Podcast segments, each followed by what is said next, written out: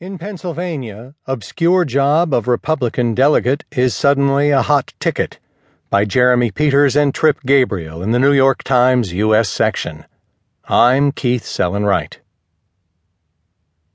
In any other election year, it would be a lot of trouble for very little payoff.